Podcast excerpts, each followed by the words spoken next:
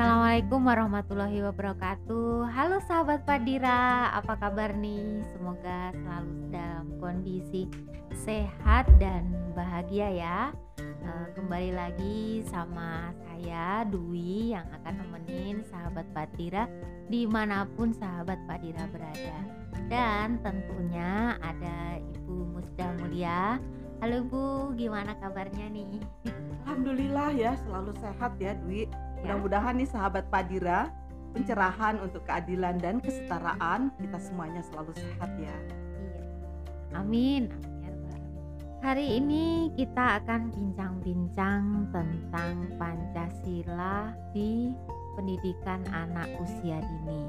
Nah, Ibu Musdah tahun 2021 bulan Januari di sekolah negeri yang ada di Padang, Sumatera Barat itu ada seorang guru loh yang memaksa siswa itu untuk mengenakan jilbab. Padahal siswa itu non muslim. Nah, Mas Menteri eh, Mas Nadiem Makarim itu mengatakan bahwa tindakan guru ini merupakan tindakan yang melanggar nilai-nilai Pancasila. Nah, kasus ini sangat miris banget ya, eh, sahabat Badira ya dan juga Bunda ya Padahal seorang guru itu pasti dulu dalam sekolah juga dibekali dengan mata pelajaran e, keluarga negaraan gitu.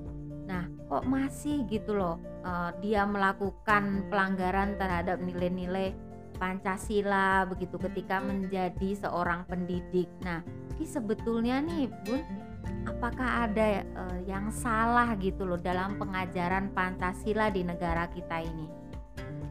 Saya pikir gini ya, Dwi, e, mengajarkan Pancasila itu bukan hanya sekedar menghafal. Biasanya kan anak-anak juga disuruh menghafal, anak-anak menghafal, tetapi tidak mengerti, tidak menghayati apa makna ya dari sila-sila Pancasila tersebut.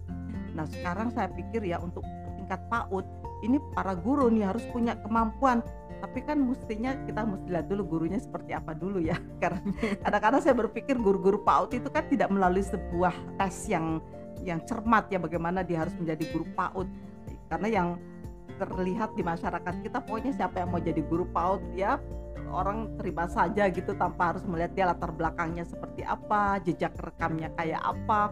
Dia berhak dia berhak nggak untuk mengajar di PAUD? Punya keteladanan nggak dalam masyarakat gitu kan?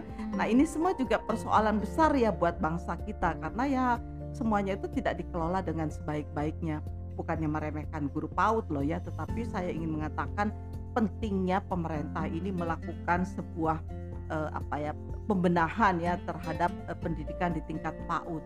Kenapa? Karena pendidikan di tingkat PAUD ini yang paling menentukan karakteristik anak itu di masa yang akan datang karena perjalanan saya di berbagai e, negara maju saya melihat bahwa pemerintahnya itu betul-betul serius ya sangat serius mengelola pendidikan di tingkat PAUD. Bagaimana mereka merekrut guru-guru di tingkat PAUD itu benar-benar secara apa secara uh, ada tes yang betul-betul di apa ya dijalankan.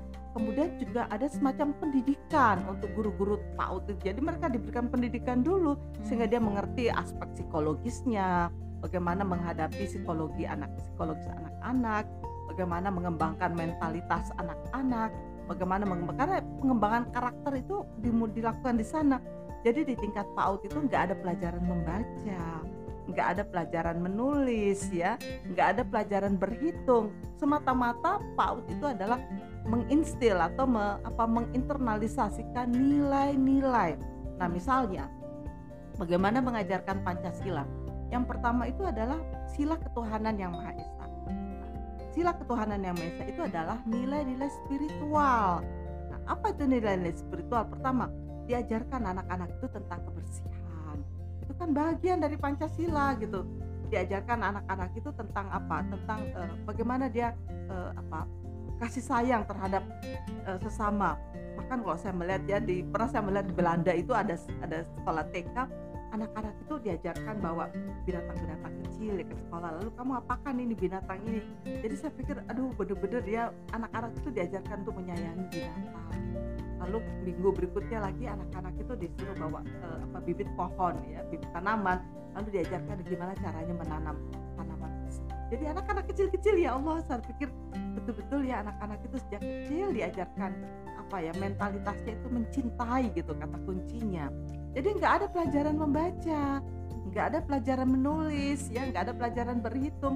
Jadi bener-bener bukan knowledge yang dibangun tetapi bener-bener adalah uh, apa sikap afektif. Ya sikap apa ya uh, bagaimana uh, anak-anak itu dibangun mentalitasnya. Bahkan cara mengucapkan terima kasih aja itu bener-bener dia di di apa ya dibangun sedemikian rupa sehingga anak-anak itu ketika mengucapkan uh, terima kasih thank you itu bener-bener dengan seluruh body language-nya. Jadi nggak ngomong mulutnya ngomong thank you lalu matanya ke mana badannya ke mana ini bener-bener apa ya satu kesatuan gitu. Diajarkan kalau kamu mengucapkan terima kasih ucapkanlah dengan seluruh hatimu dengan seluruh tubuhmu. Jadi body language itu diajarkan dalam hati saya ya Allah pelajaran kayak jadi ini benar-benar dan itu akan di, diingat oleh sang anak itu sampai di hari tuanya. Karena banyak orang tua yang testimoni dulu saya itu waktu. Saya ingat betul waktu saya kecil ya di taman kanak-kanak itu diajarkan bagaimana cara mengucapkan terima kasih. Ya sehingga betul-betul kita mengucapkan terima kasih itu dengan perasaan yang tulus ya dengan sepenuh hati dan dengan sikap tubuh yang betul-betul membungkuk. Ya bukan hanya sekedar membungkuk tapi rasa-rasanya kita ingin mengatakan bahwa dari hati yang paling dalam saya mengucapkan terima kasih. Nah sikap seperti ini loh yang betul-betul. Nah terkait dari pertanyaan kamu tadi Dewi tentang pemaksaan menggunakan jilbab, saya heran juga ya, kok ada ya guru seperti itu.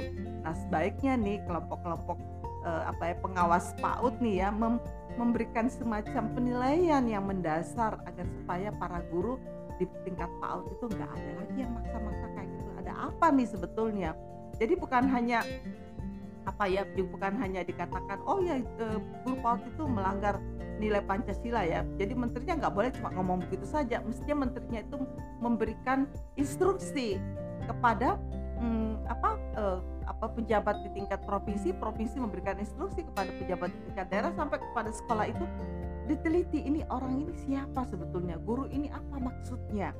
Ya karena kita juga harus mewaspadai ya para guru yang punya eh, apa ya punya kebijakan yang bertentangan dengan nilai-nilai konstitusi kita. Karena kita kan punya konstitusi. Konstitusi itu apa? Undang-undang dasar yang harus menjadi pedoman di dalam kehidupan kita berbangsa dan bernegara. Kalau bentuk-bentuk pelanggaran tentang nilai-nilai Pancasila di di sekolah gitu apa aja sih bun yang nggak boleh dilakukan seorang guru ya? Selain tadi pemaksaan e, menggunakan ya pemaksaan yang terkait dengan hal pribadi lah gitu. Apa aja nih bun supaya ya, nih guru-guru kita boleh tahu misalnya nih. gini ya gurunya mengatakan ya kan saya kan ingin mendidik anak-anak tuh supaya uh, berpakaian yang benar gitu ya. Hmm. Tapi kan nggak boleh dengan satu contoh pakaian aja kan? Karena hmm. itu kan berarti kamu hanya memihak pakaian satu agama tertentu. Jadi padahal dalam agama-agama lain juga ada contoh-contoh cara berpakaian. Karena itu jangan membuat hal-hal yang eksklusif istilahnya. Kalau ingin memberikan contoh, berikanlah contoh yang inklusif. Jadi contoh misalnya, ayo anak-anak kita pakai lengan panjangnya besok semuanya. Nah semuanya pakai lengan panjang. Lengan panjang itu kan tidak mencerminkan agama apa pun kan secara secara tertentu gitu kan. Jadi nggak perlu kita harus bersifat eksklusif di dalam memberikan contoh. Nah yang kedua menurut saya hal-hal yang paling mendasar nih di dalam uh, pendidikan di tingkat PAUD itu adalah bagaimana para guru itu tidak memberikan atau tidak mencontohkan kekerasan verbal ini yang paling paling apa ya. Kadang-kadang saya pikir kalau nggak bisa jadi guru PAUD jangan deh. Karena kalau kamu masih masih masih sulit mengontrol dirimu untuk mengucapkan kata-kata kotor jangan deh jadi guru PAUD. Kasihan anak-anaknya. Jadi guru itu betul-betul ya di apa sih digugu dan ditiru kan namanya guru kan. Jadi anak-anak itu akan meniru seperti apa kelakuan gurunya gitu kan jadi karena itu tolong deh untuk menjadi guru kalian itu bertanggung jawab bukan hanya terhadap masyarakat tapi juga terhadap Tuhan ya. Dalam semua agama dan kepercayaan kita itu diajarkan untuk bertanggung jawab dalam melaksanakan tugas kita. Jadi kalau kalian nggak sanggup jangan jadi guru PAUD carilah profesi yang lain ya cari kerjaan yang lain deh karena susah loh ya jadi guru PAUD saya sendiri mungkin nggak sanggup ya ngadepin anak-anak yang aduh mesti harus memberikan contoh setiap menit gitu ya. Jadi kalau nggak sanggup cari pekerjaan yang lain daripada kamu merusak dan merusak masa depan anak-anak kita. Iya. Uh, terus ini pun apa pesan uh, Bunda untuk para guru PAUD ini kaitannya dengan implementasi Pancasila, nilai-nilai Pancasila? Nah, bagi saya ya penerapan atau implementasi nilai-nilai Pancasila itu adalah sebuah hal yang niscaya ya di dalam pendidikan Indonesia ini karena bagaimanapun juga Indonesia ini menganut ideologi Pancasila. Para the founding fathers and mothers kita sudah merumuskan ya bahwa Pancasila adalah merekatkan kita semua ya bagi bangsa yang terdiri dari berbagai suku, agama, kepercayaan, adat istiadat. Nah, dengan Pancasila ini kita punya satu ikatan ya bersama, ikatan moral ya bersama. Nah, karena itu yang diajarkan itu adalah nilai-nilai gitu ya, Mbak Dwi. Jadi yang pertama itu adalah nilai spiritual.